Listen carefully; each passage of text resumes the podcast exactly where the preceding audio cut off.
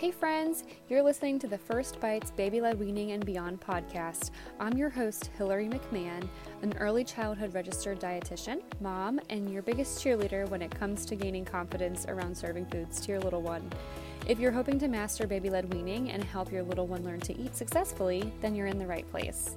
I believe that every child may respond differently to food, but that all children have the ability to have a positive relationship with food when given the opportunity.